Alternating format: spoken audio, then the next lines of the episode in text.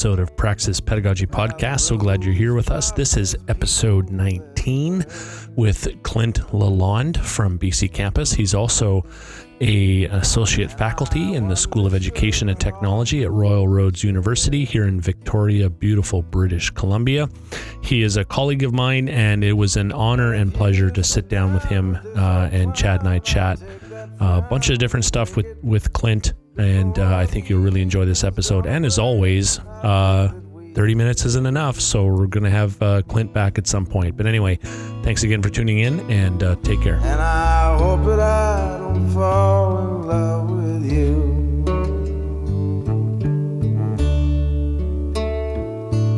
Well, I can see that you are lonesome just like me.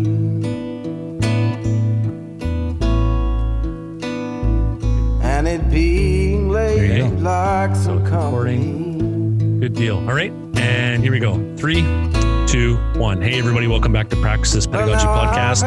As Chad likes to affectionately call it. What do you call it, Chad? P cubed. I know you don't say it loud enough anymore. You don't get me excited. P cubed. There you go. Is that better? Beautiful. nice. Uh, for all of you suffering in the cold winter air out there in middle eastern North America, it's nice and warm here. We've got some wind chill, but still above zero as far as, as far as I checked, right, Chad? Yeah, it's just barely above zero. I wouldn't call it barely warm here. Hey, hey, compared to Winnipeg, I'll take this any day. Oh, well, lots we could say, but we might have a listener in Winnipeg, so we'll just leave it at that. Might have one, yeah. Yeah. It- it- around a wood stove in a hut by a lake. hmm right? Anyway, there we go. So uh, we have with us today the Clint from BC Campus. Clint, tell us a little bit about Yeah. yourself, what you do. What the I say? Clint. I just have one. I'm like the Madonna or It's like you're or Sprints or something. You are the Clint. You are the Clint amongst a whole bunch of Clints. Right. Nice. Okay, ready? Go. um, I'm Clint Lalonde. I'm a project manager in open education for uh, BC Campus in British Columbia. I'm also an uh, associate faculty uh, in the School of Education and Technology at Royal Roads University. Ah, very cool. So what do you, what do you teach in uh, Royal Roads? I teach a course on digital facilitation, so in the uh, Masters of Learning and Technology program. So I've done that now for just over three years, Mhm. and uh, well, not only did I teach it, but I'm also a graduate. So, I was just going to say you graduated from that program too. When did you graduate? uh, 2010, 2000, yeah, 10, two, no, 2011. Sorry. Okay. That seems to be a, a, a resounding reoccurrence for Royal Roads is that they hire their grads from their program, right? Because I know there's a few grads teaching at Royal Roads, right? There's a few grads that are teaching, a few that are instructional designers, some people in the Center for Teaching and, and Educational Technology as well. Yeah. Mhm. Yeah. Ah, that's very cool. So, how long have you been in the open space? Uh, oh gosh. Um, yeah, I think officially I have been in the working actually on an open educational project since 2012 when I first joined BC Campus. Mm-hmm. Um, I came to work on the open textbook project, Mm. uh, but before that, I was involved in open in a whole bunch of different ways. Um, I was the manager of learning technologies at Royal Roads for a while, so I spent a couple of years there setting up uh, some some open uh, practices, mostly around code development. I was as the manager of learning technologies there. We used Moodle, which was an open source platform, and we did a lot of customizations to Moodle. So we shared a lot of that code back Oh to the wow! community. Um, so we actually set up a site called open.royalroads.ca uh, where we um, we facilitated sharing that code in, in an easy uh, easy way. We also did a lot of um, um, open. Uh, we shared a lot of our coursework and a lot of our pedagogy out there. Um, so we had some open Moodle courses um, that we Mm. shared there. Um, and then before that, I was at uh, Camosun College, and that's kind of where I first got into open um, in the early days when I wasn't working for BC Campus, but BC Campus was sponsoring a program called the Online Program Development Fund, OPDF. This is probably going back to like 2006 or so. Uh, and Camosun College had won a couple of contracts to develop some online courses and programs. And that's where I first got introduced to things like open licensing and Creative Commons licensing and stuff. So Ah, my roots okay. go back a long way. Yeah. Wow. That's awesome. Um, so what's the biggest change that you've seen in open technology wise? Um, technology wise, um, uh, well, in, in the technology space, I think um, for open technologies, I think we have seen. Well, it's really interesting because you know, open education, the foundations of open education actually come from the open source software, right? So there's a really symbiotic relationship between open education and and open source software and the open education movement. Um, uh, so in the early days of uh, open education, you know, people talked a lot more about the open source software model as the model. And then as open education itself has matured, we've sort of moved away from having that discussion and open education has kind of become a thing all on its own. Um, because that, I think we kind of lost a bit of a connection to the open source piece and the importance of technology and the open source technology piece. So, um, you know, one of the things I've been working on with uh, some people here in the province and around the world is is trying to raise the profile again of the importance of open source technologies uh, and how there needs to be open technologies to really underpin and support the entire open education movement. Because if you don't have the open technologies that have open standards and ways to actually share these materials openly, um, you, it's really tough to do open education um, in terms of open educational resources. So. Right. Right.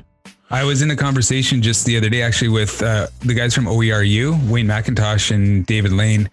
And Dave makes a great point. He was saying for every proprietary software that's out there, there is a fully opened, like a FOSS version of it. And so what we need to do is we need to be looking for those and how to integrate them into our systems.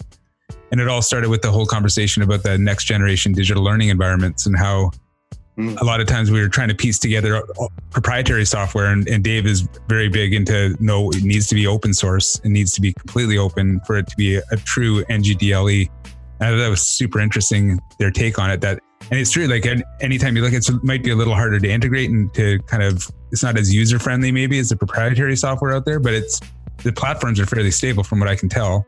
And so there's a lot of good stuff that's that's working Yeah, and there's a lot of those platforms that have been around for a long time that have really established communities that are very stable. Some that have actually entire ecosystems of uh, of sustainability around them to, in order to keep them going. That are not necessarily the same as commercial uh, platforms. So um, yeah, so I think it's it's you know it's it's it's well supported. I just think I think uh, the stuff Mhm. that Dave has done with the OERU is really Yeah. fantastic because he Yeah. does live it, and I, and Wayne lives it as well. You know, talk about open technologies. Um, it's not lip service for them. They're actually you know working hard to make the the open source you know NGDLE thing uh, happen, and I really have a lot of admiration for the work that they're doing at the OERU.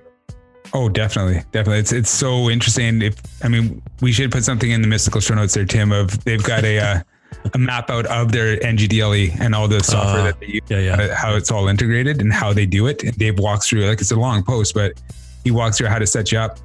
And I mean, those guys are they're so open to the point where when you're ready, they'll sit down and they will help you do it on your own. Like they will sit down and walk you right through the whole process. I was on the I was on a Skype call with them for like two and a half hours one time, just What? talking through all this stuff. Oh, they're great. There's a couple. They're great fellows. That's amazing. I think they're they're potential guests. You Oh, for sure. should 100%. It's Yeah, yeah. Yeah. we could just Yeah. we just have to mention proprietary software and then let Dave just go on a yeah. Proprietary software. You mentioned that on Twitter at all? I think yesterday I, I mentioned something and then he just went off and it was like post after post after post. So yeah, it'd be a good one. It's kind of like that. Oops, what have I done? yeah, we could just hit record and go for a coffee, Tim, and then right. Just put up a little cutout. There you go. Okay, you, you got this, right? We'll be back in a little while. Oh, mercy. Be sure to talk to them about the pedagogy piece, though, and the open piece, because there are certainly some. There, there's more than just the technology piece. Oh, yeah, definitely. Yeah, yeah, Yeah. yeah. The I'm finding whole- this, finding as we poke people a little bit about the pedagogy versus andragogy thing. There's some uh, some underlying stuff in there. Uh, well, uh, this is interesting. So I'm, I we were talking about this just before we went to tape, and I was I heard that you guys have a show coming up about the pedagogy versus like, well, who picked what side and what side were you guys talking about in, in the conversations? Because this is something that's uh, happened. Uh, it's come up many times throughout my career too. Pedagogy versus andragogy, uh, almost to the point where it's like you know the, the pedagogy versus technology piece too. That's another oh, conversation Yeah, that yeah. kind of continually comes up. It's not about the pedagogy. It's, it's not about the technology. It's about the pedagogy. And, um, you know, trying to have conversations when people sort of throw that out there, and you're like, oh yeah, of course, it's about the pedagogy, but the technology piece is important too. Yeah, yeah, It's yeah. kind of important, can't right? Just be Yeah. like a, a wet blanket about it. Yeah, exactly. Yeah. So you, you're going to create all this stuff, but uh, there's no boat to send it down in, right? We got Yeah. nothing Yeah. to send it. So you, you got all this great stuff, awesome. But uh, how are you going to get it out there? Oh no, I was just gonna say it needs to be a both and conversation instead of either or. Is that where you guys landed on the andragogy and pedagogy thing? Yeah, I think. Well, yes and no. I, yes, we kind of ended up on a neither. I'm trying to remember Clint, we're back still to the no, babies the in no this- gaugies. Yeah, Yeah, we're, we're- we, gaudiless, as we were saying. Yeah, we are Godulous. we are godulous. We have no godgies, but uh, yeah, I mean, it, we're still babies in this little, in this big world. I should say it's not a little world; it's a big world. But uh, I, I, just find the the dialogue interesting because I like distinctions. I like to know where boundaries are in, in some Mhm. regard. Not that I feel hemmed in most of the time, but I kind of like to know where the boundaries are because then it, it helps me differentiate one thing from another. Um, but it, it's kind of like talking about leadership, right? There's not just one style of leadership that fits all. Like there's a bunch of different styles, and so I look at pedagogy in some regard as being a style of teaching and and a practice of teaching, and and I look at andragogy as just being quite simply what it says a, a, a, the, the study or the science of how adults learn right? Um, and so how, how do i how do i mesh those two and put them into practice? Uh, i'll just be honest i haven't figured that out yet. I'm still working through that's kind of one reason why we have this podcast is to talk to people like you and kind of have an opportunity to hash this stuff out and think about it and land on our own two feet so I hope that when people listen to that episode, they don't stop listening to us after that. But there really wasn't anything too controversial about it. It was just we've heard this stuff and we've heard people say, "Oh no, it's got to be pedagogy," and heard other people go, "Can we stop talking about pedagogy and just call it andragogy?" So that's kind of what the impetus was for the episode. So, Mhm. but yeah, there's there's stuff lying under the surface. It's kind of funny that you you, you poke the surface and cause some ripples and kind of stand back. Well, it's interesting too about the you know the, the, the semantics um, talk of you know how we use language and the words that we choose and the definitions that we choose and the importance of having things that are specific, but also you don't want to be hemmed in necessarily. You want to leave some room for um, for wiggle room, but you need to have these kind of definitions that we all agree on in order to carry your conversations forward. I mean, it's the same thing that's happened with open education for many years too. I mean, there was there's been a lot of debate about what is open education and what do we mean by that term open. And you know, when you talk to people, there are tons of different ways that open is defined. Um, you know, some people talk about it just as the resources. Some people talk about it as something broader than that, an attitude. You know, so we started seeing uh, a shift in the language in the open space where we talk about open educational resources as something, open pedagogy as another thing, uh, the open educational practices as kind of an umbrella term. So all of these things have happened because you have those really messy conversations about what does this actually mean. Yeah. So because of that, then you can start to sh- you know sharpen your your focus a little bit and create those those definitions. That's one thing I appreciate about the whole open thing is you've got to have those messy conversations, and the, I think there's so much value in the messy conversations, and sometimes we we kind of veer away from them. And that's one thing I think we landed on too in that conversation that we had, Tim, about pedagogy and andragogy, about how you like barriers and I'm really comfortable outside the barriers or pushing up against them. And so it's it's interesting. I think maybe that's our whole friendship, right? We're always pushing each other on in this messiness where we're not alike in any way, but yeah, we are in some true. ways, right? And so you can have that's these true. conversations that get messy. Or remember when in Arizona when we are getting that heated discussion about um, what was that adaptive learning platforms Actually, oh. yeah, you were there too, Clint. Okay, yeah. so yeah. yeah. that's the kind of those are the kind of conversations you need to have, and that's I love those conversations. They're, we we need to have more of them. Yeah, I would agree. I would agree. So, what what has impacted you the most about the open space, Clint? Because you've been in it a while. You've you've seen a lot of iterations. You've seen a lot of twos and fros kind of thing. But what's impacted you the most about being in the open? Um, well, I think you know the the thing that got me into open and really interested in open was the internet. You know, that's that was kind of the the thing that brought me in. I was really interested in this space and this this space where we could have lots of people participating and the barriers to participation were, were quite low and everything was kind of happening out in the open out in the open in the public right so in the uh, in the early days, you know, we, you know, we've, we've certain, since learned since then, maybe it's not great to be out in the public all the time. You know?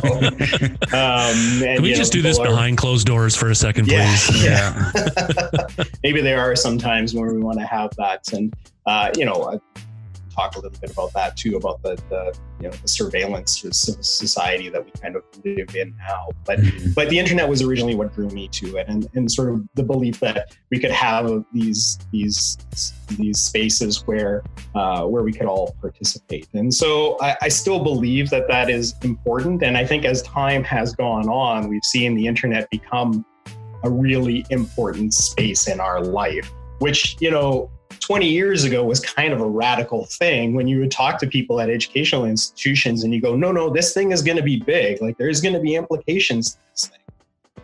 People would be like, no, no, no, no.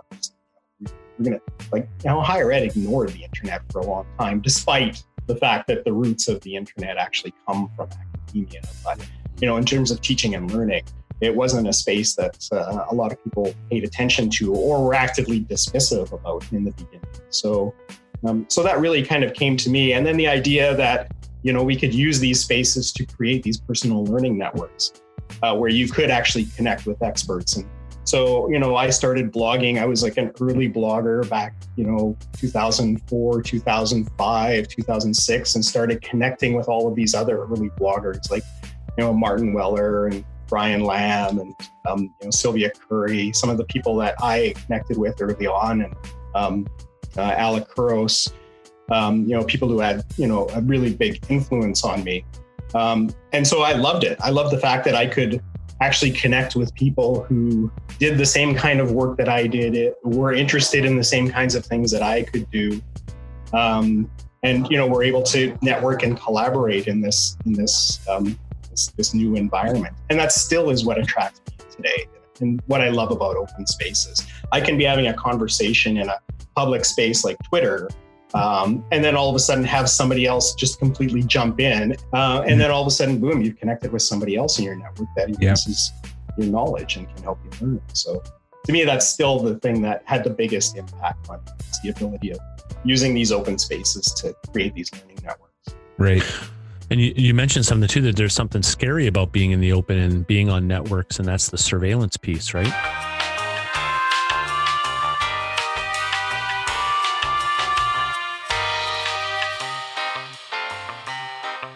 Yeah, you know.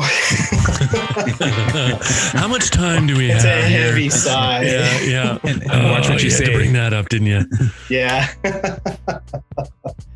Uh, yeah. Well, you, you don't have to talk about that because we're probably being surveillance right now. So, yeah, hello. yeah, well, you know, it's something that you know, and and I think it's it's part of the reason what drives me now back to open source software and to the ability to actually own our own technologies and control our own technologies. We can take a piece of software, install it on a server that we control.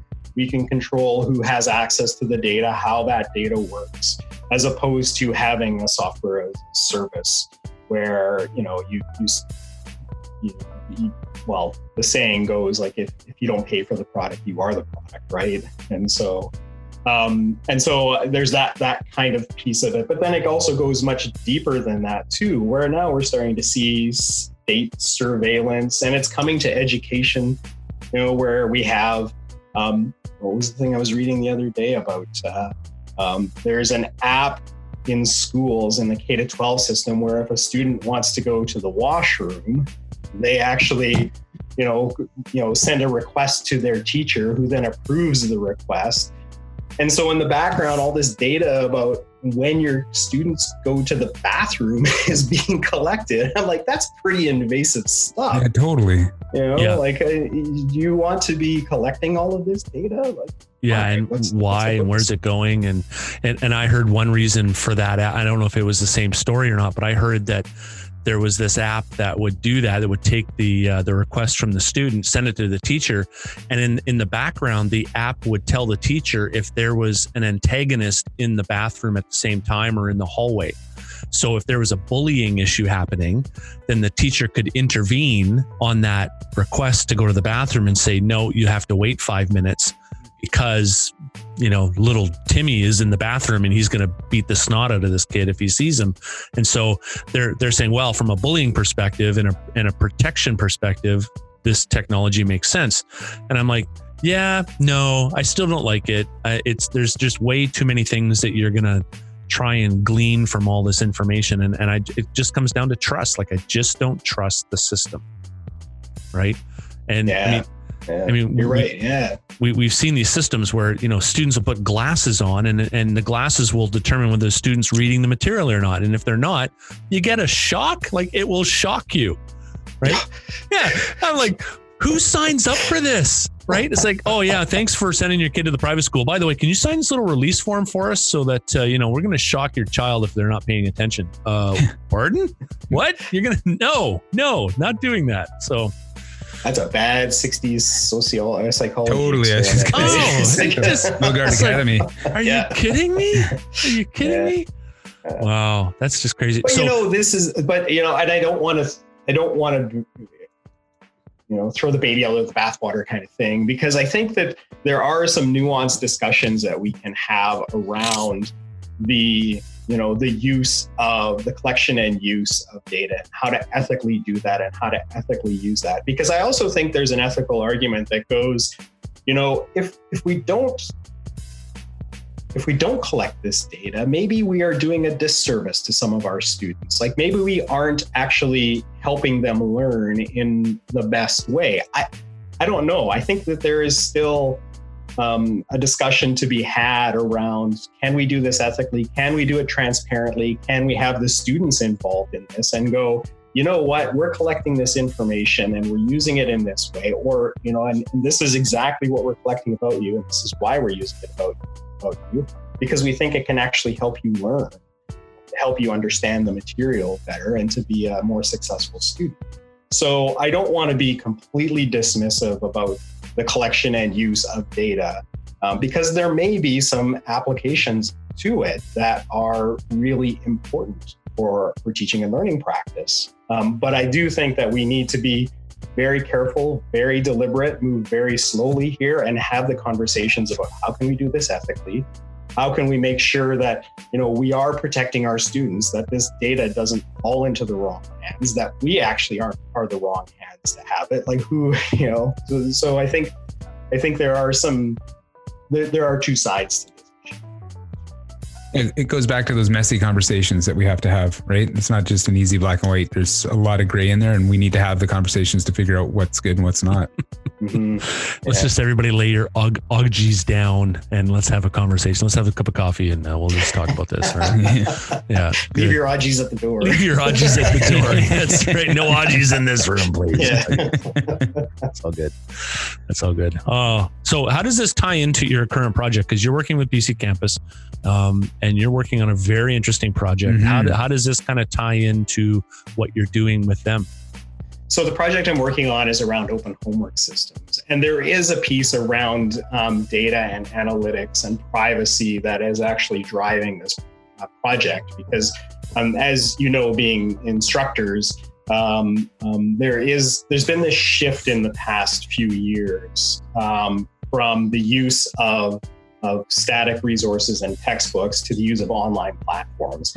And a lot of times, these online platforms are controlled by publishers or controlled by third parties outside of the institution that students often have to pay to buy an access code to get access to. So $100, you get access to this learning platform provided by the publisher that has you know the electronic copy of your textbook in it and often these kind of homework systems to help with uh, um, with things like um, you know formative self-assessment to help students self-test. Um, but in the background they're actually collecting a lot of data about the students right? And so part of the project i have is to explore open source um, solutions uh, and alternatives to these kinds of platforms partially to um, help address that, uh, you know, to give institutions the ability to control that flow of data a bit more and to control that data at the institution by self-hosting their own their own platforms. And part of it is also very similar to the open textbook project that uh, we've done here from the BC campus is to save students money because these are becoming new barriers, new financial barriers for students to participating, you know, where you have to pay you don't have to buy a textbook anymore, but you have to pay $100 to access your learning materials and to do the homework assessments and, and assignments and, and, things like that. So, um, so that's the project in a nutshell. Is I'm looking at open source options, um, especially in the math and sciences area where these kinds of platforms seem to be pretty prevalent. Very cool. What are you reading right now, Clint?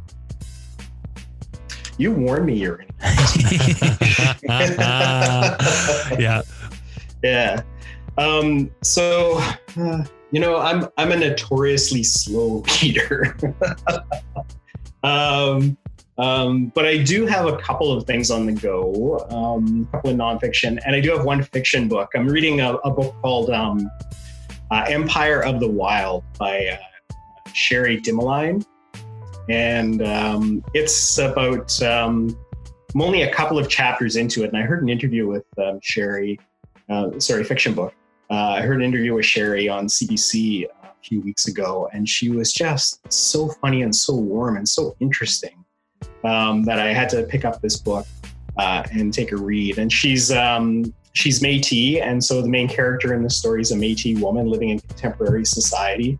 Um, uh, and uh, uh, but there's kind of like this well, and I don't know where this is going to go in the book because I'm only a couple of chapters into it. It's sort of a fantastical element that's kind of coming into it, where there's this mystery of what's happened to her husband. Uh, she thinks that he's disappeared in the bush and has been dead, but she has now traveled to a town and has found him, but he has no recollection of who she is. And she's oh. found him with a traveling circus. So there's kind of, yeah. Cue the, cue the weird music, right? Yeah. So I'm really interested to see where this is going. Huh. Uh, yeah. Yeah. So that's, uh, that's it. And part of it is uh, I have this, um, uh, I have a desire to, to try to read books written by people who are not like me you know um, and so and i also grew up in a predominantly first nations community so i've always had an attraction to sort of first nations literature sherman alexie is one of my favorite writers um, and so i heard this interview i was like okay i, I gotta take a awesome take a read of it. to check that out yeah and then i was also part of the bc open um, the bc campus book club you guys uh, just did small of, teaching, is that right? We did small teaching, yeah. So I read uh, James Lang's Small Teaching. That's a great book. Yeah, there it was chock a block full of really oh. good good information. And then there's a another one called Small Teaching Online. Have you read that one yet? Or no, I haven't, but I've got it in my Amazon wish list, and that's yeah. one that I'm going to be uh, checking out. Yeah, it's great too. It's it's fantastic. Lots of great tidbits of stuff to try out. I like how it's just so like they're honestly things that you can start doing right now, right? Like all these tips. It's not like this whole full blown philosophy that you have to change. These are like doable things that you can start trying out. So, yeah, mm-hmm. I think it's a great book. Yeah. There's I Cole's no version. nice work. Nice work. Who's your favorite band, Clint? Right now, in this moment, at this particular point in time, who's your favorite band? Who do you who are you Oh, listening to right now? Oh, geez. You know what? I'm I- well. So I'm a huge Tom Waits fan. Right? I love Tom Waits, and uh, and there's a new album out. I just heard about it yesterday. Uh, it's women singing Tom Waits, and so uh, I know Nice. I, I'm really intrigued by it because I've heard some female cover versions of Tom Waits songs, and they're so beautiful, and they just Yeah. change the dynamic of the Oh yeah. Yeah. so much. So, um, so yeah, that'll be uh, that'll be high on my list here soon. Very that'll be cool. the next thing I, I find and download. That's awesome. So thanks for spending all this time with us and, and sharing a little bit about who you are and what you do. I have one more question as we wrap up. Chad, do you have anything that you want to ask the Clint? the Clint. Not when you call him the Clint. I don't. Yeah. No, sorry. Okay. Are there any more questions that you would like to ask Clint? no, I mean, as we say all the time, there's, I mean, I'm being mindful of time. So Yeah. we will have to have Clint back on because I'd like Yeah. to go more dive deeper into the open source software type stuff that we've talked about. Oh yeah, yeah, Yeah. yeah. There's probably three episodes in this one we could unpack. Good. So Clint, as we move so you know, forward, Dave, Dave Lane and I could get on, and you guys could just like leave the room and That'd be Oh, yeah, amazing. okay, Talk, done. right? Yeah, that would be a fantastic episode. Yeah, done. Well, well, that's it. That's I'm putting that in the calendar right now. Good deal. So, Clint, uh, what impact do you want to have on the open space? Uh, well, I, you know, I, mm, I don't know. I like to think I'm too young to start thinking about legacy. I still have things I want to do. I still have, uh, you know, um, you know, if I if I look back on it now, I'm really, um, I'm really proud of the work that we did to get the open textbook project going Yeah. and the success that that had. Yeah. And I think one of the things that I'm most proud of at this point is um, is is helping to raise the profile of Pressbooks. You know, Mhm. because we were one of the first early adopters of that platform, uh, and we talked about it a lot. And and I still think it's a fantastic platform, and I work with those people all the time. Um, you know, six it's been six or seven years that we've been working with Pressbooks, and I'm just I I, I feel a little proud of what they have accomplished in the open space to see where they have come from uh, in the in the open education publishing space, and to think that I might have had a little piece to do with that just um, at the beginning to be able to help give them a little boost. I feel I feel pretty good about that. Good. As well, you should. Yes. All right. Well, that wraps it up for this episode. Thanks everyone for listening. And if you haven't done so, please go to iTunes and uh, give us a five star rating because that makes Chad and I feel very special and warm and fuzzy. And uh, you can catch us on most, if not all, the listening platforms Spotify, Stitcher, iTunes, Apple Core, whatever you want to listen to and download. You can even go to the website, praxispedagogy.com, and listen to us there. Um, anything else, Chad? Am I missing something? Where Yeah. can we find you online, Clint? That's my question. Ah, beat you. Oh, uh, EdTech Factotum. Uh, so that's my Twitter handle is EdTech Factotum, and then I also blog at edtechfactotum.com. Okay, so this is not Awesome. quite the end. You've had a couple of really good posts come out. Like, you, he's got to go into the name. I need to know the background of the name. Oh, I'll send you the post. Okay. Okay. it comes from School of Rock and Jack Black. That's where it comes Oh, from. yeah. See, Perfect. I- there you go. I haven't seen that. So um, we've been able to hold off on the pop rock or pop music culture trivia in this episode. So mission accomplished. But uh, anyway, thanks so much, Clint, for taking the time and being a part of the show. It's been a pleasure to have you. Hey, it's been fun. Thank you guys. like some company.